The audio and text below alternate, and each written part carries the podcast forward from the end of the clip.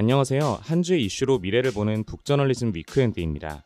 위크엔드를 들으며 팟캐스트에 관심이 생기신 분들, 스포티파이 for Podcasters를 통해 쉽고 빠르게 팟캐스트를 만들어 보세요. 휴대폰이나 컴퓨터로 바로 팟캐스트를 녹음하고 편집할 수 있습니다. 또 스포티파이 for Podcasters를 통해 애플이나 구글 등 다른 플랫폼에 한 번에 배포하고 관리할 수 있습니다. 스포티파이 for Podcasters 앱을 다운받고 지금 바로 시작해 보세요. 안녕하세요. 5월 20일 위크엔드입니다. 여러분, 오늘은 아주 귀엽고도 또 슬픈 날인데요. 바로 5월 20일 세계 벌의 날입니다. 꿀벌의 통통한 엉덩이는 언제 봐도 기분이 좋아지지만 요즘 꿀벌 폐사와 또 실종 소식이 워낙 잦으니 마음 놓고 귀여워하기도 힘든 상황입니다. 환경단체 그린피스와 안동대학교 산학협력단이 발표한 보고서에 따르면 꿀벌의 집단 폐사를 막기 위해 필요한 꽃과 나무밭의 면적이 무려 축구장 42만 8,500개와 맞먹었다고 해요. 3,000제곱킬로미터에 이르는 넓이입니다. 전 세계가 꿀벌을 살리기 위해 합심해야 하는 때가 아닐까 싶은데요.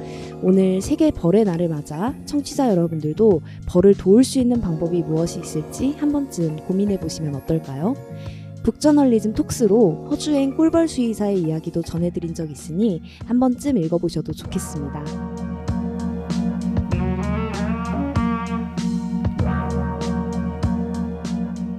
지난 15일이었죠. 강원도 동해시 인근 해역에서 규모 4.5의 지진이 발생했습니다. 강원도에서는 지난달부터 무려 36차례나 지진이 일어나고 있는데요. 올 들어 한반도에서 규모 4.0 이상의 지진은 처음이었습니다. 동해와 강릉, 삼척에 사는 주민들은 건물이 심하게 흔들리는 진동과 또 재난 문자에 놀라서 잠에서 깨고 아파트 밖으로 뛰쳐나오기도 했는데요.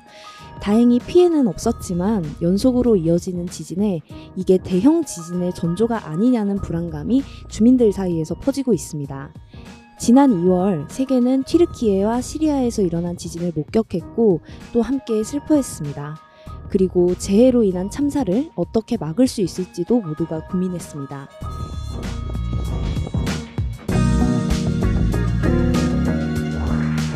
이번 주 위크엔드의 북스 코너에서는 북저널리즘의 전자책 예측 불가능한 것을 예측하기를 통해 그 교훈을 다시금 새기고 지금 우리가 할 수 있는 게 무엇인지 생각해 봅니다. 끝까지 함께 해주세요.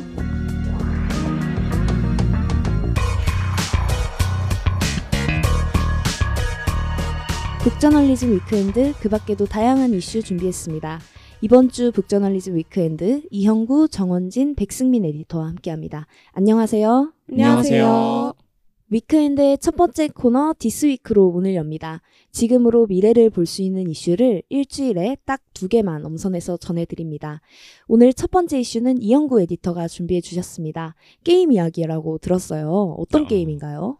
네, 맞습니다. 오늘 여러 가지 게임을 얘기할 것 같은데요. 근데 오늘 게임만큼 중요한 주제가 하나 더 있습니다. 어, 바로 VR인데요. 네. 혜림 씨 혹시 그 VR 게임 같은 거 해보신 적이 있으세요? 저 한번 제주도 가서 네. 거기 넥슨 박물관이 있거든요. 아. 거기에서 이제 VR 그걸 처음 쓰고 그 리듬 게임 아세요? 이렇게 총 같은 거 들고 아, 아. 총이래 검 같은 거 들고 아, 저 그 인스타그램에서 본것 같아요. 예, 그거 네네. 이렇게 자르는 거 있거든요, 불로. 했는데 저는 되게 멋있다고 생각했거든요.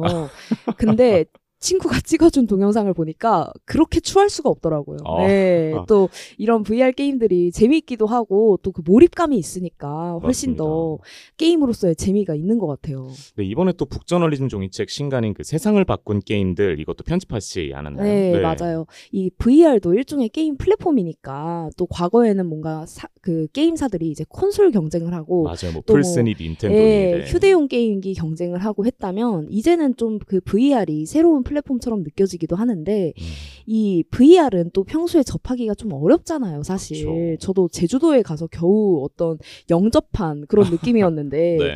그래서 좀 먼 얘기처럼 느껴지기도 하는 것 같아요. 어, 저도 그렇습니다. 근데 또 생각을 해보면 이 메타도 한동안 왜 메타버스에 투자한다 이러면서 막 네네. 오큘러스라는 VR 장비 보급에 굉장히 좀 음. 열을 올렸었고 맞죠. 애플도 최근에 왜 MR이라고 해서 음. mixed reality, 혼합 현실, 헤드셋 막 대대적으로 홍보했잖아요. 네. 이게 그러니까 언제 또 우리에게 익숙한 장비가 될지 모르는 거죠. 음. 이게 사실 그 애플워치도 이게 처음 나왔을 때 주변에서 다 그랬어요. 에이, 저걸 누가 사 이랬는데 아니, 다, 다 차고 있죠, 이제. 어, 지금 네. 다 차고 있죠. 그래서 만약 VR이 보급되면 아마 각 가장 각광받는 콘텐츠가 게임이 아닐까 음. 싶은 거예요. 워낙 몰입도가 높으니까요. 그래서 요새 게임사들에서 좀 다양하고 새로운 시도들을 많이 하고 어. 있더라고요. 또 게임이 새롭지 않으면 살아남기가 어렵거든요. 아, 그쵸, 또그 혹시. 얘기를 이제 세상을 바꾼 게임들에서 얘기하고 있는데 네. 또 어떤 시도를 하고 있길래 어, 일단 하나 소개해드리고 싶은 게임이 지난 3월에 출시된 게임이 하나가 있어요. 반스토머라는 이름의 게임인데 네. 여기서 플레이어가 1940년대 흑인 리그의 야구 선수 음. 캐릭터를 플레이할 어, 수가 있습니다. 근데 네. 이게 1940년이면 시대 상황이 어떻겠어요? 막 흑백 분리 있고 음. 짐크로우법이 있고 할 네. 때잖아요. 그러다 보니까 당시엔 흑인 리그랑 백인 리그가 이렇게 따로 있던 시절인데 그 시대의 흑인 야구 선수니까 어, 이게 인종차별을 게임 안에서 완전 제대로 경험할 수 있지 않겠어요? 아, 아, 거기다가 또 VR로 경험한다는 거잖아요. 그렇죠, 그렇죠. 그 뭐 관중들이 막 야유하고 그런데 마운드에 서서 이렇게 야구를 한다는 거를 굉장히 생생하게 경험한다는 건데 네. 어, 전 좀 생각만 해도 좀 하고 싶지 않을 것 같거든요. 예. 그쵸. 이게 정확히는 조시 깁슨이라고 미국의 엄청 전설적인 흑인 리그 선수를 플레이하는 거예요. 음. 그리고 이제 상대편의 터- 선 투수도 레전드 중 하나인 이제 사첼 페이지라는 선수입니다. 어, 네. 근데 이 게임 제작자인 데리캠이라는 사람이 뭐라 그랬냐면 이거는 무슨 그런 불쌍한 이야기를 하려고 한 게 아니다. 음. 이거는 영웅 서사의 한 장면이다. 이렇게 네. 얘기를 해요. 그럼에도 불구하고 이제 게임이라는 게 좀 사실처럼 느껴져야 되잖아요. 음. 그런 걸 이제 핍진성이라고 하는데 그것 때문에 인종차별의 시대상을 좀 실감나게 그릴 필요는 있었다. 이렇게 얘기를 어, 하더라고요. 아, 그러면 인종주의는 이 게임의 스토리를 이해하기 위한 어떤 부가적인 요소라고 볼 수 있겠네요. 그렇죠, 그렇죠. 어, 이걸 좀 새로운 시도라고 보시는 이유는 뭐예요? 근데 이게 반스토머만의 문제가 아니라서 그렇습니다. 어. 이 최근 MIT 연구자들이 어떤 게임을 만들었냐면 말레이시아계 미국인 여성에 대한 차별을 시뮬레이션하는 그런 VR 롤플레잉 게임 On the Plane을 개발을 했어요. 네. 이뿐만 아니라 이제 플레이어들이 좀 다양한 배경을 가진 캐릭터의 역할을 맡을 수 있다고 하거든요. 음. 그러니까 다양한 형식의 어떤 인종차별을 경험을 할 수가 있, 는 거죠. 네. 이 게임 제작자의 말은 아까 왜 우리 Barnstormer 얘기했던 그 음. 제작자의 말과는 좀 달라요. 뭐라고 네. 하냐면 우리는 플레이어들이 외국인 혐오증이라든지 뭐 다른 형태의 차별이 일상생활에서 어떻게 작용할 수 있는지를 좀 이해했으면 좋겠다. 아. 실제 그런 경험에서 벗어날 수 있었으면 좋겠다라고 하더라고요. 네. 그러니까 직접적으로 인종차별을 아예 간접 경험하게끔 설계한 게임인 거죠. 음. 근데 이런 식의 게임이 꽤 많아지고 있는데 특히 이게 VR로 구현되고 있다. 이게 흥- 좀 흥미로운 어, 부분입니다. 그쵸. 아니, 저도 그 VR 리듬 게임 할 때 제가 정말로 광선검을 들고 네. 여기서 이 리듬 블록들이랑 싸우는 줄 알았단 말이에요. 음. 그런 것처럼 이 VR로 실제 이런 차별의 경험을 하고 나면 역지사지로 생각해 보는데 좀 도움이 될 것 같거든요. 그러게요. 예, 그리고 내가 만약 어떤 그 인종을 차별하는 사람이었다면 음. 자기 자신을 좀 돌아보는 어떤 거울 효과도 줄 것 같고요. 네. 근데 여전히 그런 의문은 있습니다. 이게 네. 이런 고통스러운 게임을 누가 하고 싶을까? 원진 에디터는 좀 어때요? 저는 이제 이 위크엔드를 많이 들으셨다면은 네. 아실 수도 있을 것 같은데 게임과 새로운 기기에서 좀 먼 사람이다 보니까. 고통스러운 게임을 음. 어, 할까라는 생각이 네. 들었어요. 근데 저는 원래 VR 안 믿는다고 표현을 했거든요. 네네. 이게 어떻게 사람을 그렇게 몰입하게 하지? 음. 이런 생각을 했는데 제가 학교 다닐 때 네. 과제로 VR 박람회를 갔었어요. 오. 그래서 체험을 해봤는데 무슨 배낭 같은 거를 메고 네. VR 기기를 쓰고 그 칸 안에서 이제 게임을 하는 거예요 네, 친구 랑. 근데 이걸 쓰고 이렇게 손을 들었는데 그럼 제 손이 안 보여야 하잖아요. 그니까요. 근데, 근데? 보이고 내가 어. V를 하면 V가 되고 어머. 그대로 움직이는 거예요. 네. 그러니까 그때부터 완전 몰입이 네. 되기 시작해가지고 그니까요. 그리고 그냥 평면이었는데 그 뭘 누르고 엘리베이터를 타고 올라가면은 음. 진짜 층이 바뀐 것 같은 느낌이 나고 제가 너무 몰입을 해 있으니까 네. 거기 관계자분들이 그 좀비 게임이었거든요. 네. 막 뒤에서 자꾸 저 치는 거예요. 그럼 저 막 소리 지르고 재밌으니까 어. 자꾸 치시고 네. 그래서 결국에는 한 3초 남기고 그 미션을 못 깼는데 아. 그게 너무 아쉬워가지고 네. 이래서 아 나 이제 VR 믿어 이렇게 말을 하고 아, 다녀요. 네. 근데 이거를 그 상황을 진짜 체험을 해보고 나면은 어쨌든 음. 이게 간접 경험을 넘어서 그건 진짜 직접 경험인 네, 거잖아요. 맞죠. 그래가지고 인식에 좀 영향을 끼치지 않을까 이런 생각도 음. 들었어요. 승민 음. 에디터는 혹시 어때요? 저도 인식의 변화가 꽤 클 거라고 생각을 하는데요. 네. 저는 게임에 좀 관심이 없진 않은 편이거든요. 음. 근데 요즘 게임이 좀 게임이라고 봐야 되나 이런 생각이 들 정도로 quality가 되게 좋아요. 네네. 그러니까 단 순히 그냥 그래픽만 말하는 게 아니고 어, 플레이어의 막 선택에 따라서 서사가 막 이렇게 바뀌고 저렇게 바뀌고 음. 결말도 여러 가지고 막 엄청나게 게임, 게임 스토리텔링에 게임사들도 투자를 많이 하고 있거든요. 네. 이런 부분에 있어서 굉장히 명작이라고 불리는 게 Detroit Become Human이라는 게임이 있어요. 어. 줄여서 DB휴라고들 많이 어. 말하는데요. 아, 좀 어감이 좀 그렇네요. 네. 근데 이게 되게 신기해요. 어, 시대 배경은 근미래인데 AI 휴머노이드랑 사람이 섞여서 살아가는 음. 그런 세계거든요. 네. 그 세계관에서는 로봇들이 막 인간 일자리를 위협한다면서 되게 막 멸시받고 음. 사람들이 막 투쟁하고 반로, 음. 반 로봇 투쟁을 하고 어. 그래요. 그래서 플레이어는 여기서 가정부 역할도 하고 뭐 비서 역할도 하고 경찰 역할도 하고 이런 휴머노이드 캐릭터를 플레이하게 되거든요. 네. 그래서 막 반란군이 돼서 인간을 무찌를 수도 있고 동족을 막 배신하고 혼자 살아남을 수도 있고 인간이랑 전쟁을 하다가 뭐 아름다운 타협을 이룰 수도 있고 음. 여러 가지 막 결말이 있는 거예요. 네. 근데 그 타협하는 그 시나리오에서 로봇들이 비폭력 저항을 하면서 갑자기 합창을 하는 씬이 있는데 어. 되게 감동적이거든요. 음. 아, 그리고 이 게임이 제가 기억하기로는 시작할 때 어, 자살을 하려는 사람이 있어요. 음. 이 자살을 하려는 사람을 내가 경찰 로봇이 돼가 아, 경찰 휴머노이드가 돼가지고 말릴 거냐 말 거냐 아. 이런 선택을 해야 되는 걸로 시작하는 걸로 네. 기억을 하고 있거든요. 그러니까 사람들이 로봇의 입장이 돼가지고 시작을 하는 거잖아요. 그러니까는 되게 감정이입을 많이 하더라고요. 음. 어. 그 심지어 그 아까 그 자살하려는 사람이라고 하셨잖아요. 네. 그거 사실 로봇입니다. 아, 그래요? 네, 그 어. AI 로봇이고 그러다 보니까 굉장히 그 알 수 없게끔 되게 재밌게 음. 되어 있어요. 또 이거랑 비슷한 사례로 Last of Us라고 정말 유명한 게임이 음, 있습니다. 맞죠. 2013년작인데 이 storyline을 갖춘 게임으로는 엄청 클래식이죠. 이 좀비가 창궐하는 근미래 디스토피아가 배경인데 이 주인공인 중년 남성 캐릭터 조엘이 시작부터 딸을 잃어버리죠. 그 후에 이제 좀비 바이러스의 항체를 가진 엘리라는 소녀를 만나게 되는데 음. 이 엘리를 딸처럼 이제 끝까지 그 세계에서 네. 지켜내는 이야기입니다. 이 결말이 굉장히 충격적인데 혹시 해리맴 씨 알고 계신가요? 아, 뭐, 들어는 많이 봤는데 해보진 않았죠. 예. 그렇죠. 이거 혹시라도 안 해보신 분들이 있을까봐 스포는 안 하겠지만 네. 예, 유튜브에 스토리만 올려준 편집본 같은 거 많거든요. 어. 이거 궁금하신 분들은 꼭 보셨으면 좋겠습니다. 어, 아니, 이렇게 게임 얘기만 들어도 이렇게 몰입이 되는 경험이 되는데, 네. 이 여기에 VR까지 덧붙으면은 진짜 아까 원진 에디터가 말해줬던 것처럼 확 빨려들 것 같아요. 네.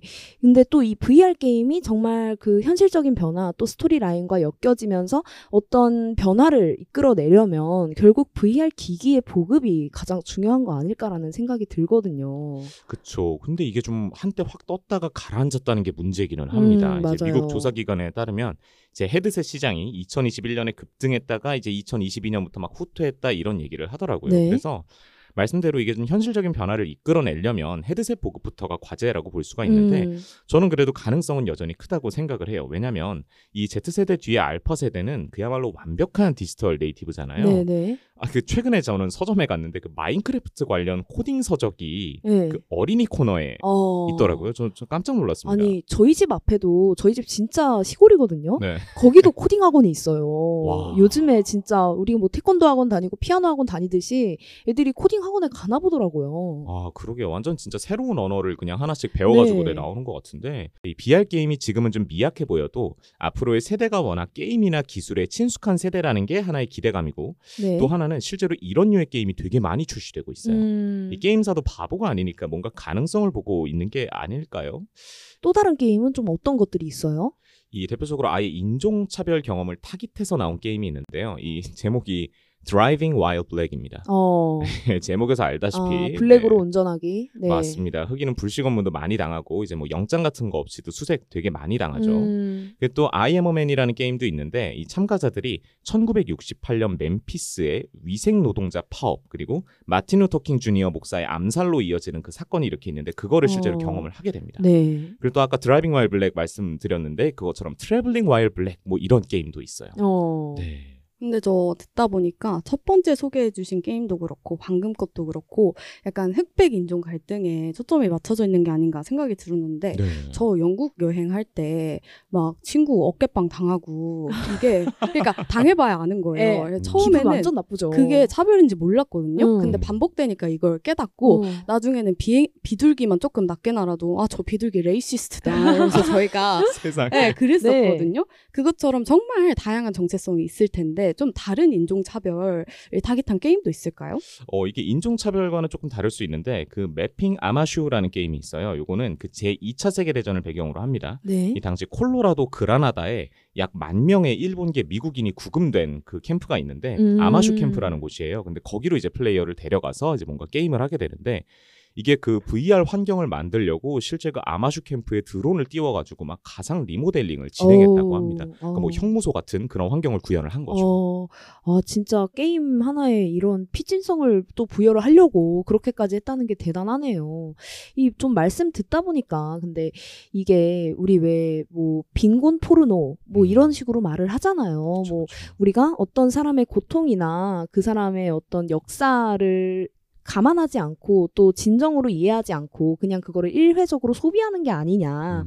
그냥 자극적인 콘텐츠로 그것들을 소비하는 게 아니냐. 뭐 또 이런 비판들도 나올 수 있을 것 같은데 음. 그런 지점들은 좀 경계가 필요할 것 같아요. 어, 굉장히 중요한 말씀이죠. 저도 그런 지점을 절대 간과할 수 없다고 생각을 하고요. 어, 또 다른 한편으로는 그런 지점도 있어요. 최근 게임이나 영화 산업의 PC주의 이슈 같은 것들 되게 많았잖아요. 예. 이런 거랑 좀 연결되는 지점도 있다고 생각을 음, 하거든요. 아, 저희가 또 위크엔드에서 또 인어공주로 소개를 해드렸었잖아요. 예. 맞습니다. 이 최근 디즈니 이슈도 그렇고 왜 블리자드 게임에서도 기존 캐릭터에 갑자기 뭐 동성애 설정을 끼워 넣는다든지 하는 일이 되게 음. 많았죠. 그러니까 뭐 잘 플레이해오던 게임에서 이제 다음 패치로 이제 게임사가 업데이트를 딱 해줬는데 그 새로운 시나리오를 막 플레이하고 있는 와중에 갑자기 캐릭터가 커밍아웃을 하는 예, 그런 형태인 거죠. 어, 뭐 그 오버워치에서 또 그런 이야기들이 많았죠. 예. 맞아요. 오버워치 워낙 유명했죠. 그리고 또 아까 Last of Us라는 게임 말씀드렸는데 이게 원은 진짜 명작입니다. 근데 투는 이게 가루가 되도록 까였거든요. 자기가 1편에서 완전 몰입해서 해- 플레이했던 캐릭터 조엘이랑 엘리를 이제 새로운 캐릭터를 내가 이제 플레이함으로써 죽이거나 굉장히 이제 뭔가 폭행을 가야 되는 설정이 어, 들어가 있어요. 네. 그러다 보니까 원래도 비판이 높았는데 그새 캐릭터가 하필 굉장히 근육질의 여성 캐릭터입니다. 그리고 또 흔한 게임 캐릭터들처럼 미관상 이제 엄청 예쁘게 만들어 놓은 그런 캐릭터가 아니에요. 그러다 보니까 과도한 PC주의라는 논란이 좀 많이 가열된 측면이 있죠. 음. 그러니까 이는 어찌 보면 좀 차별이랑 아픔, 뭐 갈등, 극복의 서사 없이 흔히 우파에서 왜 토크니즘이라고 칭하는 형식이 네. 있잖아요. 그런 방식으로 좀 PC함이 이루어졌기 때문이 아닌가 싶은 음. 거죠.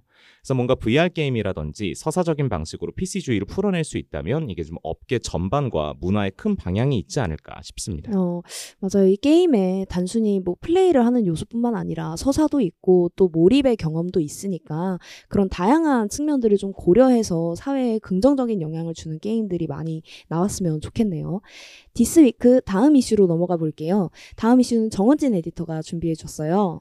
네, 저희 뭐 프로그램, 막 콘텐츠 이런 얘기 많이 했었잖아요. 네네. 해리맴 씨 집에 TV 없었다고 했죠. 예, 없어요. 어, 저 자취할 때 약간 소소한 행복이 예. 이게 저 한 4년 정도 했는데 네. 1년 차에는 핸드폰으로 보다가 네. 2년 차에 이제 탭으로 보다가 아, 점점 커지는군요. 네, 그 화면이 커지는 게 예. 너무 좋았거든요. 아. 근데 55인치 TV를 무료로 준다고 하면 받을 건가요? 아, 당연히 봤는데 원래 같으면 네. 지금 저희 집이 가구 이동이 불가능할 정도로 아, 꽉 모든 차 것이 있군요. 딱딱 맞춰져 있거든요. 아, 만약에 받는다고 하면은 제가 이렇게 팔로 들고 보게 네. 되지 않을까. 조금 네. 작은 사이즈라면 예, 아, 그럼 무조건 받죠. 근데 조건이 있어요. 이 조그만 디스플레이를 하나를 더 주는데 거기에 네. 계속 광고가 나오는 거예요. 그거 괜찮나요? 아, 전기세 너무 나올 것 같은데요. 아, 예. 그럴 수 있겠다. 아. 근데 미국에서 TV를 공짜로 준다는 스타트업이 나타났어요. 오. 텔리라는 회사인데요. 네. 55인치 4K HDR 스마트 TV 어머. 50만 대를 이제 예약받기 시작을 했는데요. 음. 올 여름부터 배송을 시작할 거라고 해요. 네. 신청만 하면은 공짜로 받을 수 있는 겁니다. 아, 그럼 저 이거 끝나고 신청하러 갈래요. 아, 그냥 받을래요. 아, 안 돼요. 그건 아, 안, 안 돼요. 네, 왜, 왜안 미국에서만 사용을 해야 되고 아, 이게 어머. 재판매나 양보 양도가 불가하다는 조항이 있다고 해요. 아, 아, 좀 안타깝네요. 그쵸. 예. 아니, 근데 무슨 스타트업이 TV를 공짜로 줘요? 이 텔리라는 회사가 뭐 하는 회사길래 그런 시도를 하나요? 이게 2021년에 로스앤젤레스에서 시작한 스타트업인데요. TV 스타트업도 일단 조금 신기하죠. 요즘 그니까요. TV 안 팔린다고 예. 하는데 이걸로 무슨 스타트업 스타트업을 하나 이 창업자가 일야 포진인데요. 네. 이 되게 연쇄적으로 창업을 많이 한 사람입니다. 아, 연쇄 창업자군요. 네. 이 미국에서 축하 카드 같은 거 중요하게 생각을 하잖아요. 음. 이걸 온라인으로 발송을 해주는 오픈미를 창업하기도 했고요. 어. 마케팅 업체 코플렉스, 스트리밍 TV 업체인 플루토 TV도 잇따라서 창업을 했다고 해요. 어, 아니 그런데 이번에는 TV 스타트업이잖아요. 네. 그럼 TV를 팔아야 되는데 TV를 공짜로 주면은 어떻게 돈을 벌겠다는 건지. 그쵸. 근데 네. 이게 이 사람의 말은 그거예요. 어차피 중국 저가 제품이 너무 많아서 이제 음. 하드웨어로는 마진을 남길 수가 없다. 어. 한 10에서 20% 정도 남는다고 음, 해요. 네. 그 대신에 TV 아래에 9인치짜리 화면이 달려 있는데 음. 거기에 계속 광고를 돌려가지고 뭐 음. 거기에 주가도 나오고 일기예보도 나오고 뉴스 속보도 나오고 이런 어. 식으로 협업을 해서 네. 이 광고비로 돈을 벌겠다. 아. 그래서 TV가 켜져 있는 동안에는 그 작은 화면을 절대 끌 수가 없고요. 아, 부셔도요? 아, 안 되죠. 아, 네. 그건 너무 힘들 것 같은데 오히려. 네, 그러네요. 포진이 이렇게 어. 말을 하더라고요. 그동안에 광고 시장에서 가치 교환이 되게 구- 불공평했다. 어. 어쨌든 사람들이 광고를 보기 때문에 기업들이 광고로 돈을 벌 수 있는 거잖아요. 네. 근데 생각해보면 소비자들은 광고도 봐야 하고 하드웨어 값도 내야 하고 콘텐츠 값도 내야 하고 음. 광고 시장에서 소비자들이 가져가는 이익은 무엇이냐. 아. 그러니까 TV라도 무료로 주겠다. 그래서 이건 완전히 새로운 시도다. 이렇게 말을 하더라고요. 어, 굉장히 말씀이 유려하시네요. 그쵸. 저도 넘어갈 뻔했잖아요. 저 살짝 넘어갔는데 이게 어쨌든 다시 정신을 다잡으면 어쨌든 돈을 벌기 위한 비즈니스 모델로 이 광고를 택했다는 거잖아요. 그쵸. 예. 그럼 뭐 다른 어떤 속셈이 있을 것 같거든요. 어, 이거는 근데 제가 보기에는 어차피 디스플레이로는 마진이 안 남는다. 음. 그러니까는 그냥 TV는 여러분들 가지세요. 우리는 광고비로 수익을 아, 올리겠습니다. 네네. 이런 말로 들리기도 해요.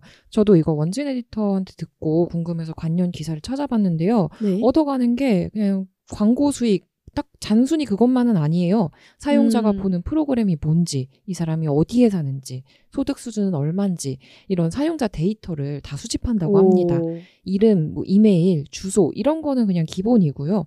아 이거 좀 좀 그런데 성생활이나 성적 취향까지 수, 아니, 수집할 수 있다고 하더라고요. 아니 이건 좀 그렇네. 그쵸. 네. 그래서 저 이거 테크크런치 기사 왔거든요. 여기에 이 개인정보를 과도하게 침해하지 않을까 이런 기사였는데 그이 기사가 올라가고 나서 텔리에서 이 성생활과 성적 취향을 슬며시 삭제했다고 해요. 근데 이걸 테크크런치가 괄호치고 이 기사가 올라간 뒤에 이 조항은 없어졌다. 아. 이렇게 괄호 닫고 이렇게 어머. 또 명시를 해놨더라고요. 어, 굉장히 투명한 또 언론이네요. 네.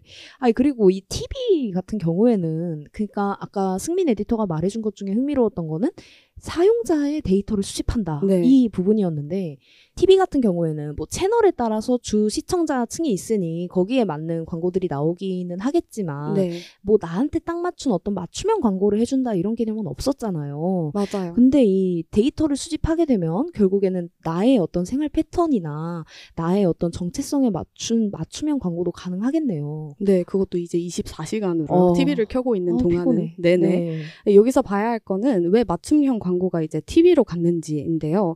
작년에 한 데이터 분석 플랫폼에서 2023년 올해죠 글로벌 모바일 시장 전망을 발표한 적이 있어요. 네. 그 내용에 따르면은 경제 불황의 영향으로 앱 광고 매출 성장률이 반토막 날 것이다. 어. 이렇게 전망을 하고 있어요. 네. 경제가 안 좋으면 기업들은 이제 나가는 돈을 줄이겠죠. 음. 그럼 가장 먼저 줄어드는 곳이 어디냐? 바로 마케팅, 광고 비용입니다. 그쵸. 그래서 광고 시장을 흔히 경기의 바로미터라고 부르기도 어. 해요. 아 그러면 또 광고만으로 먹고 사는 기업들은 굉장히 타격이 크겠네요. 그쵸. TV 콘텐츠도 그렇고요. 이제 무료로 운영하는 서비스들 있잖아요. 그거는 이제 음. 대부분 광고로 수익을 창출하는 건데 네. 이런 회사들이 진짜 직격탄을 받는 거죠. 멀리 갈 것도 없어요. 우리나라에도 있는데 음. 중고거래 하면 뭐가 생각나세요? 뭐 당근 마켓이죠. 예, 네. 요즘 뭐 얼류 당근 뭐 이렇게까지 예. 한다고 해요. 외국인이 어. 그랬대요. 누가? 얼류 캐럿이 아니라 얼류 네, 당근. 얼류 당근 네. 했다고 해요. 예, 대표적인 중고거래 플랫폼이죠. 음. 이 지난해 10월까지만 해도 누적 가입자가 3,200만 명을 야, 돌파할 정도였는데 진짜 많네요. 네, 어. 매출이 499억 원이었대요. 근데 전년 대비 94.3% 늘어난 건데 네. 영업 손실이 464억 원이었다고 해요. 어. 이게 거래 수수료를 받고 있지 않잖아요. 네네. 대신에 광고에만 의존을 하는데 이제 수익성 모델이 그럼 너무 약하다. 음. 뭐 개인이나 소상공인 지역 광고로부터 얻는 수익이 유일한데 네. 그걸로 이제 되겠냐 이런 우려가 나고 있어요. 실제로 지난해 당근마켓의 영업 수익 중에서 99%가 광고에서 나왔다고 해요. 음, 아니 사실 이 물건이 아니라 또 서비스를 제공하는 기업 같은 경우에는 무료 정책, 뭐 네. 유료로 구독으로 전환한다 거나 이런 게 아닌 이상 광고 외에는 정말 딱히 대안이 없어 보이기도 해요. 네, 대기업도 그 방법을 아직은 못 찾은 것 같아요. 음. 네이버부터 한번 볼게요. 서치 플랫폼이 네이버 매출에서 가장 큰 비중을 차지하는데요. 이제 올해 1분기 매출이 지난해 4분기에 비해서 7% 줄었다고 해요.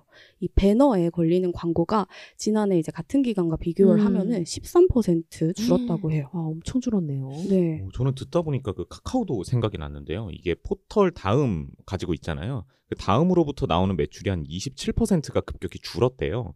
대신에 카카오톡 채널 등에서 이루어지는 광고에서 나오는 매출이 1% 정도 늘었다고 음. 하는데 그러니까 이게 사람들의 사실 눈이 가는 곳에 광고가 있어야 되는 거잖아요. 그쵸. 그러다 보니까 포털에 사람들이 눈을 떼고 맨날 하는 카카오톡. 그러니까 여기에 당연히 광고를 실었을 때 매출이 잘 나올 수밖에 없는 그런 게 아닌가 음. 싶어요. 그래서 요즘 거의 또 모든 기업이 생성형 AI 도입하잖아요. 네, 그쵸. 뭐 네이버는 하이퍼클로버 X, 카카오는 뭐 코 GPT 2.0을 활용하겠다고 하는데 이것도 어떻게 보면은 광고주들을 끌어들이기 위함이다 이런 분석도 있더라고요. 어쨌든 사람이 많이 이용해야 광고 단가가 올라가기도 하고 맞춤형으로 음. 하면 인공지능 같은 것도 필요가 할 테니까. 네, 맞죠. 뭐 실제로 이 마이크로소프트가 빙에다가 생성형 AI 그 오픈 AI 거 네. 장착을 하니까 아니야 뭐한 달 만에 뭐 하루 이용자가 1억 명으로 늘었다 너네 뭐 이런 오, 뉴스도 네. 봤어요. 실제로 이 무료 서비스들의 상황은 광고에 좀 많이 의존할 수밖에 없을 것 같은데 그럼 또 유료 구독 서비스들도 있잖아요. 뭐 넷플릭스처럼. 네, 대표적으로 OTT가 있죠. 음. 네, 한동안 이용자가 줄고 있다, 뭐 엔데믹 후의 위기다 이런 말들이 많았는데 실제로 이제 물가도 올라가면서 많은 어. 이용자가 떠났죠. 맞죠. 네, 저만 해도 조금 부담스럽더라고요. 음. 그래서 넷플릭스가 광고 요금제도 출시했었잖아요. 음. 기존 요금보다 이제 싸게 이용할 수 있는 대신에 광고를 봐야 하는 우리나라에선 11월부터 도입됐었는데요. 네, 네. 어, 네 네. 이거, 어, 저는 악시오스 기사를 봤었는데요. 6개월 만에 전 세계 월간 그 활성 사용자 수가 500만 명이 됐다고 합니다. 어. 그리고 신규 구독자들의 25%가 어, 광고가 없는 요금제가 아니라 좀 더 저렴한 광고 요금제에 가입한다고 음. 해요.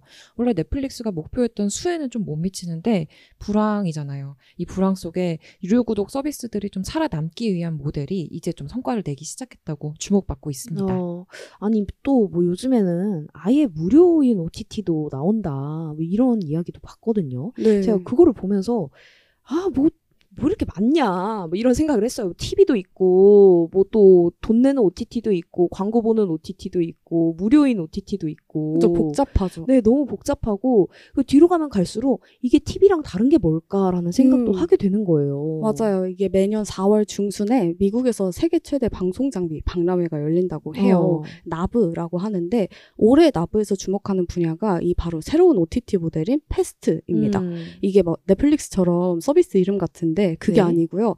Free Ad-supported Streaming Television을 줄인 말이고요. 음. 이게 구독료나 월 수신료를 내지 않아도 광고만 보면 이제 콘텐츠를 즐길 수 있는 겁니다. 어. 미국에서는 OTT에 밀린 지상파 방송이나 케이블 같은 유료 방송사들이 참여를 하고 있고요. 어. 현재 미국 가구 10가구 중에 6가구가 시청할 정도로 대세라고 해요. 아니 또 OTT도 코로나 때 굉장히 크게 성장을 했잖아요. 네.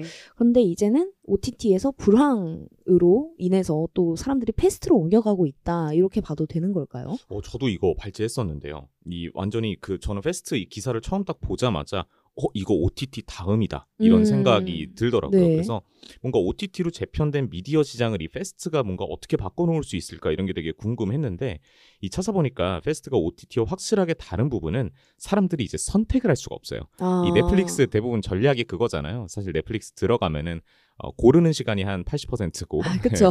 콘텐츠 시청 시간은 한 5% 정도. 어, 예고편 한 다섯 번 보면서 아 이거 진짜일까? 이 생각을 계속 하죠. 네. 그러니까 사실 그렇게 사람을 쭉쭉 이제 음. 돌릴 수 있는 이유는 내가 뭔가 선택할 수 있기 때문이잖아요. 어, 근데 이제 그쵸. FAST는 그 선택할 수가 없다. 그 점이 조금 이제 좀 다른 부분이고 그러다 보니까 방송사가 무슨 프로그램을 편성하듯이 이 FAST가 편성한 가이드에 따라서 이제 원하는 채널을 찾아서 보면 된다고 해요. 근데 이제 이게 또 싫은 사람은 되게 싫을 수 있겠지만 그런 거 익숙하신 분들이 있을 거예요. 이제 아 나 그냥 OCN 틀어놓으려고 아, 하면 이제 아. OCN에서 해주는 거 그냥 그렇죠, 보고 그렇죠. 이런 분들은 좀 잘 맞을 수도 있는 거죠. 근데 여기서 중간 중간 광고 같은 게 들어가는 그런 형태인 어. 거죠. 아니 이거 정말 그 뭐 원리도 다르고 과정도 다르긴 한데 제가 그냥 볼 때는 TV랑 똑같은 것 같다.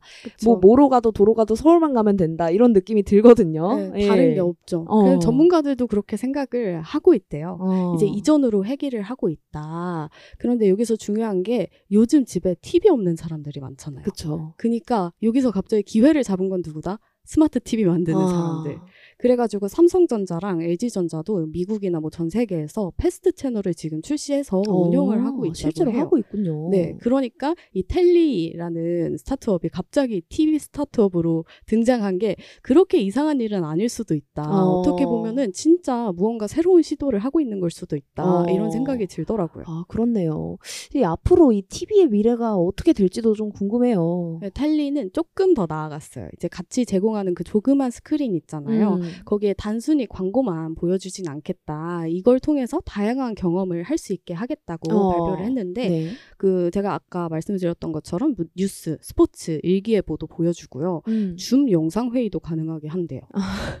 아, 상대방의 얼굴이 그럼 TV에 뜨는 건가요? 아, 어 그건 모르겠어요. 작은 어. 거에 뜨는 건지 큰 거에 뜨는 어, 건지는 모르겠는데. 신기하네요. 그래서 예. 그런 식으로 활용도 할 수 있게 하고 모션 추적할 수 있는 장치도 달아서 몰입형 게임 저희 이전에서도 예. 말을 했었죠. 그런 것도 가능하게 하고 뭐 피트니스 프로그램 등도 제공하겠다. 그래서 TV는 TV인데 이제 단순히 영상 시청만 하던 하드웨어가 아니라 정말 어. 플랫폼으로서 작용을 하게 되는 거죠. 어, 아니 제가 옛날에 봤던 영화 중에 지구에 떨어진 사나이라는 영화가 있어요. 어, 네.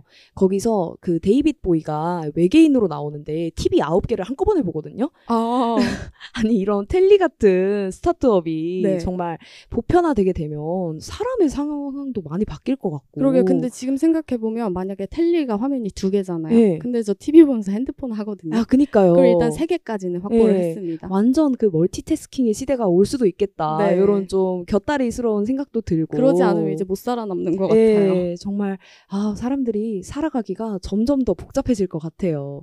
그냥 처음에는 무슨 TV 스타트업인데 TV를 뿌린다, 뭐 네. 이런 이상한 이야기로 시작했다가 뭐 TV 시장의 미래까지 짚어본 이슈였습니다.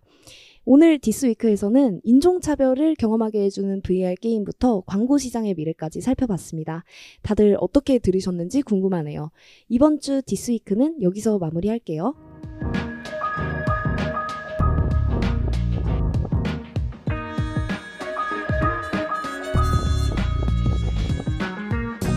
지금 깊이 읽어야 하는 북저널리즘의 종이책과 전자책을 소개해드리는 북스 코너입니다. 이번 주는 백승민 에디터가 준비해 주셨는데요. 이 동해안에서 발생한 지진 소식이라고 들었어요. 네, 지난 월요일 15일이었습니다. 강원 동해시 북동부 해역에서 규모 4.5의 지진이 음, 발생했어요. 네. 올해 들어서 가장 센 지진이었고요. 동해에서는 올해 안에만 거의 막 50번이 넘는 지진이 발생했는데요. 음. 그 중에서 지난 한 달 동안만 36차례의 지진이 발생한 겁니다. 오, 이게 또 굉장히 많네요. 아, 또 강원도는 또 봄마다 계속 산불이 나잖아요. 근데 또 여기에 지진까지 났다니까 강원도 네. 주민들 좀 고생이 이만저만이 아니겠어요. 네, 맞습니다. 전문가들은 더 큰 지진이 발생할 가능성이 좀 작기는 하지만 배제할 수 없다면서 철저히 음. 대비해야 한다고 이야기하고 있습니다. 네. 지진이라는 게 지층에 쌓인 그 에너지가 폭발하면서 발생하는 음, 거잖아요. 네네. 그래서 이번 지진으로 인해 서 이 쌓였던 에너지들이 다 사라진 건지 아니면 아직도 남아 있는 건지 봐야 된다는 겁니다. 아니 지층에 쌓인 에너지가 폭발한다는 것까지는 이해가 되거든요. 근데 에너지를 또 남겨요? 네, 아, 그럴 수도 있대요. 아, 더 자세히 좀 설명해 주시면 좋을 것 같아요. 어, 일단 지진은 그 단층이 깨지거나 뒤틀리면서 그 지층에 축적된 에너지, 그 이걸 정확한 용어로는 응력이라고 하는데요. 네네. 이 응력이 해소되는 과정에서 땅이 흔들리는 겁니다. 음. 그큰 규모의 지진은 거기에 엄청나게 많은 능력이 쌓여 있었던 거겠죠. 아, 근데 전문가들은 이번 지진을 군발 지진으로 보고 있거든요. 네네. 이 군발 지진이 뭐냐면요. 지층에 쌓인 에너지가 한꺼번에 확 폭발하는 게 아니라 음. 규모가 작은 지진들이 계속 일어나는 거예요. 아. 대체로는 이렇게 해가지고 이제 에너지가 그럼 다 빠져나갔겠네 이렇게 생각할 수 있잖아요. 네. 근데 이게 충분히 해소가 된 건지 안 된 건지는 지켜봐야 된다는 거죠. 음. 네, 근데 강원일보에 따르면은 기상청의 발표가 그냥 역단층에서 발생한 것으로 추정된다. 뭐이 어. 정도만 나왔어요. 네네. 그래서 단층에 대한 조사가 별로 이루어지지 않았다는 건데요. 전문가들마다 이게 동해 앞바다에 있는 단, 단층들 중에서 후포 단층에서 일어난 거다. 뭐 어. 울릉 단층에서 일어난 거다. 아니면 그냥 뭐 아예 제3 의 다른 단층에서 일어난 거다 하고 음. 의견이 엇갈리고 있습니다. 네. 그러면은 이 단층에 쌓인 그 에너지에 대해서도 예측하기가 어렵고 지진에 대해서 예측하는 거는 더 어려워지는 거죠. 어, 아니 또 지진 하면은 저는 제일 많이 떠오르는 게 2016년에 또 경주 지진, 2017년에 포항 지진. 포항 지진 또 수능 까지 미뤄졌잖아요. 아, 그때 진짜 예. 신기했죠. 사실 수능은 우리나라에서 가장 큰 사건인데 네, 가장 예. 직장인들도 직장에 늦게 가는 그런 예. 일인데 수능이 연기될 정도였으니까 그러니까요. 진짜 심각했었죠. 아니 그리고 또 튀르키예에서는 이제 정말 큰 강진이 발생해가지고 네. 전 세계가 또 뛰어들고 이제 구호 활동까지 돕고 했던 기억도 나요. 네, 예. 그게 겨우 몇 달 전 2월이었습니다. 네. 그래서 오늘 준비한 게 튀르키예와 시리아 지진 당시에 과학자들을 취재한 북저널리즘의 전자책 예측할 수 없는 것을 예측하기입니다. 어, 아니 저도 읽어봤는데 이게 일단 분량이 짧아가지고 굉장히 부담 없이 읽을 수 있더라고요. 네, 예. 맞아요. 이게 인디펜던트의 long read라는 저널을 번역한 전자책인데요. 딱 5분이면 읽을 수 음. 있습니다. 근데 분량이 짧은 거에 비해서 내용은 굉장히 깊이 있는데요. 처음에 어떻게 시작하냐면 튀르키예 출신의 미국 지진학자의 눈물로 시작합니다. 어, 이 지진학자의 이름은 에즈키 카라소젠인데요. 네. 튀르키예 남동부에서 진도 7.8의 지진이 발생했다는 이메일 알람을 받은 겁니다. 어, 아니 또 튀르키예 출신이니까 이 튀르키예가 또 지진이 워낙 많이 나는 나라잖아요. 그런 환경에 대해서도 잘 알 테고 이 진도 7.8이라는 소식까지 들으면 굉장히 좀 착잡했을 것 같아요. 네, 거기다가 예. 또 본인이 지진학자니까요. 예. 네, 되게 생생하게 느껴지는 예시였죠. 음. 이런 예시랑 더불어서 과학자들이 그 지진을 예측하기 위한 고군분투를 담고 있어요. 음, 책 내용에서 좀 전에 말한 그 과학자 카라 소제는 네. 터키 지진이 발생한 단 층의 잠재력 그리고 이 지진이 여기서 발생했을 때 얼마나 치명적일 수 있는지를 이미 음. 알고 있었다고 말합니다. 네. 근데 그럼에도 불구하고 사람들의 죽음을 막, 막지 못했어요. 왜냐? 사람을 죽이는 건 지진이 아니라 건물이기 때문입니다. 어, 저도 읽었을 때 딱 그 문장이 인상 깊었어요. 이 제대로 지어진 건물은 잘 버티고 서 있는데 바로 옆 건물은 완전 가루가 되고 뭐 이런 사진도 봤거든요. 예, 사실 지진 예측이라는 게 당연히 우리는 정확하고 싶죠. 그렇지만 어느 정도 한계가 있습니다. 음, 여기서도 과학자들의 예측보다 훨씬 더 큰 규모의 지진이 발생한 사례가 나오는데요. 2011년 동일본 대지진입니다. 야, 네. 네, 원래 과학자들은 이 지역에서 한 진도 7에서 7.5 규모의 지진 정도가 날 것이다라고 음. 예측을 했는데요. 그때 일어났던 지진의 진도는 네, 9였습니다. 맞죠. 네, 그래서 쓰나미가 났고 그 지역에 막 엄청나게 크게 무너지고 이랬었어요. 네, 네. 그 무엇보다도 동일본 대지진은 바다 건너 우리한테도 지금까지 음. 영향을 미치고 있죠. 네. 그 후쿠시마 원자력 발전소 사고를 불러 일으켰잖아요. 네. 참고로 이번 동해안 지진 사고에서 주목받는 한 가지도 원전인데요. 아. 울진군에 있는 음. 한울 원전, 또 거리는 있지만 경주에 월성 원전도 있고 부산에 고리 원전도 있잖아요. 네, 네. 그 우리나라 동해안이 좀 도- 원전 밀집 지역이라고 그쵸? 하더라고요. 음. 물론 원전도 이렇게 내진 설계가 잘 되어 있긴 합니다. 규모 7의 지진 그리고 뭐 10m의 해일에 견디도록 설계가 되어 있기는 하는데 지진 안전에 대해서는 주위에서 나쁠 게 없으니까 계속 말이 음. 나오고 있는 상황입니다. 아니, 주민들이 불안한 이유가 다들 있었네요. 이 지진을 예측하는 데는 어느 정도 한계가 있기 때문에 이 내진 설계가 중요하다는 이야기를 하고 있었는데 이 동해안 지역의 내진 설계 상황은 좀 어떤가요? 강원도 지역 언론들에 따르면 건물 10곳 중에 9곳이 내진 기능이 없어요. 내진 설계 기준은 우리가 아까 전에 그 말했던 수능이 연기되었던 네, 2017년 포항 지진 이후로 강화됐는데요. 기존 건축물에 소급 적용이 안 됐기 때문인 걸로 해석되고 있습니다. 음, 전국 시도에서 내진 설계가 부진한 거는 전남, 경북, 그리고 강원이 1, 2, 3위를 각각 차지하고 어. 있고요. 우리가 살고 있는 저희 북저널리즘이 위치한 서울은 어떨까요? 4월 건축물 통계 현황에 따르면 내진 설계가 적용된 건축물은 다섯 곳 중 한 곳에 불과하다고 합니다. 어, 오늘 책 제목이 뭔가요? 예측할 수 없는 것을 예측하기잖아요. 네. 지진이 예측하기가 너무 어려우니까 나온 제목인데 제 생각에는 과학자들이 더 예측할 수 없는 거는 지진보다 사실 인간의 행동 같아요. 아, 경고를 했는데도 이렇게 내진 설계가 안 되나. 그렇죠. 그래서 책에서 과학자들이 계속 이거에 대해서 경고를 했는데 우리가 뭘 더 어떻게 해야 되냐 이러면서 답답해 하더라고요. 음, 아니 그 과학자가 트위터에 그 대문자로 쓰면 굉장히 강렬해 보이잖아요. 네, 그 대문 자로 썼다고 하더라고요. 네네. 티르키의 지진 당시에 저도 이 쇼폼 콘텐츠로 내용을 전해드린 적이 있었는데 그때 이 티르키예가 지진 앞에서 무력했던 이유가 가장 큰 게 바로 건물이었다. 네. 또 티르키예는 99년에 이미 굉장히 큰 지진이 난 적이 있었거든요. 음.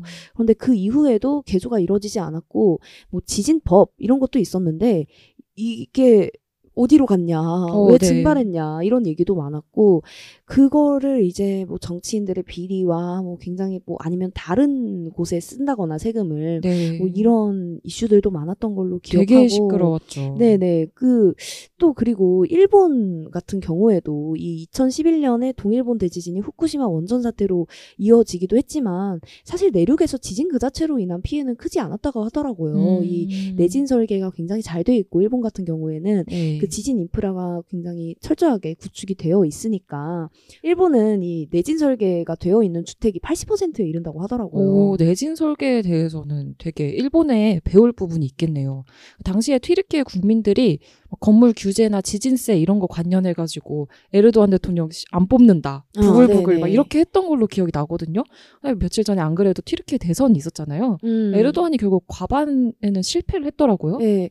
아, 그래도 뭐 거의 가깝게 이제 득표는 했더라고요. 뭐 49.6% 정도였고 야권 후보가 44%였다고 하는데 우리가 튀르키예 국민들의 마음을 어떻게 다 알 수 있겠어요. 네. 그래도 최근에 있었던 그 대지진을 지켜본 입장에서는 뭐 이런 수치를 보고 좀 어떻게 생각을 해야 될지 고민이 깊어지는 것 같아요. 네, 에르도안 대통령이 굉장히 민족주의를 자극했다고는 하는데 당시 막 국민들이 분노했다 이런 보도를 많이 봤던 걸 떠올리면은 좀 어, 신기하기는 합니다. 네.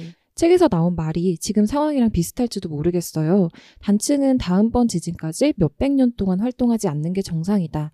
따라서 인간에게는 그에 대한 기억이 없을 수도 있고, 그래서 사람들은 당장 내 눈앞에 더 중요한 문제들을 처리하려고 음. 하는 것이다.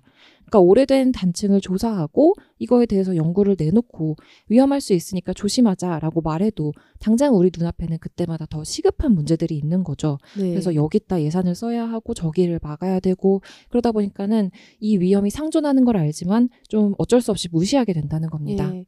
딱그 티르키예의 지진세 이야기가 나왔을 때의 논의와 비슷한 것 같아요. 네. 그때 이제 뭐 대통령이나 정치인의 입장에서는 언제 다시 일어날지 모르는 지진을 대비하기보다는 당장의 에너지 발전 또 당장의 이 경제 발전에 좀 더 힘을 싣고 싶을 것 같거든요. 그렇죠. 이 또 동해안 같은 경우에는 뭐 내진 설계까지 갈 것도 없고 일단 단층에 대한 조사조차도 안 돼 있다고 했었잖아요. 네.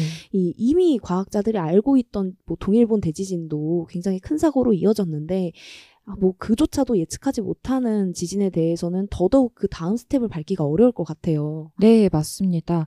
연구가 아직 상세히 이루어지지 않은 단층이 한꺼번에 미끄러지면 더 큰 규모의 지진이 발생할 수도 있습니다. 음. 언론사에서 인터뷰를 한 연구자들도 하나같이 연구에 있어서 더 적극적인 대응이 필요하다고 답했습니다. 사실 예측이 쉽지는 않죠. 네. 그게 쉬우면은 지진 알람 문자가 진짜 지진 발생 바로 몇 초 전에 음. 그렇게 막 엄청난 데시벨로 울리지 않겠죠. 네. 훨씬 더 먼저 알려주겠죠. 그쵸. 그렇지만 그 잠깐 몇 초라도 틈을 벌어가지고 사람들이 목숨을 살릴 수도 있고 정말 아무것도 모른 채 속수무책으로 재해에 당하지 않을 수 있게 되는 거잖아요. 음. 그래서 연구가 필요한 겁니다. 이번 지진이 바다에서 발생했다고 했잖아요. 네. 국내 지진은 대부분 깊이 20km로 좀 얕은 데서 발생을 하는데 음. 이번에는 깊이 31km 좀 깊은 데서 발생했다고 하더라고요. 네. 이거는 우리 생각보다 더 큰 규모의 단층이 있을 수도 있다는 뜻이라고 하더라고요. 음. 그래서 전문가들이 좀 주의를 하고 지켜봐야 될 것 같아요. 그리고 우리 같은 미디어들도 비록 눈앞에 되게 많은 일들이 있지만 생각날 때마다 좀 지진 위기를 떠올리고 언급하면서 다 함께 경각심을 가질 필요도 있겠습니다. 네. 이전 사례들을 보면 우리가 미래에 또 어떤 일이 일어날지를 예측할 수 있잖아요. 그런 조그만한 예측감을 가지고도 우리가 계속해서 지진을 대비하는 게 필요할 것 같습니다. 네. 네, 이번 전자책으로 예측할 수 없는 것을 예측하기 좀 짧지만 얻어 갈 게 많은 책을 소개해 드렸어요. 이 마지막으로 이 책에서 인상 깊었던 구절이 있으면 말씀해 주시면 좋을 것 같아요. 인간의 행동과 투자는 경험에 기반하는 경우가 많다. 그것도 우리 일생 혹은 겨우 몇 세대 동안의 경험에 기반한다. 국민을 보호하기 위한 건축 규제 시행보다 더욱 시급한 문제들이 전면에 내세워지는 이유다. 규제가 무시될 수도 있고 오래된 건축물이 취약한 상태로 유지될 수도 있다는 뜻이다.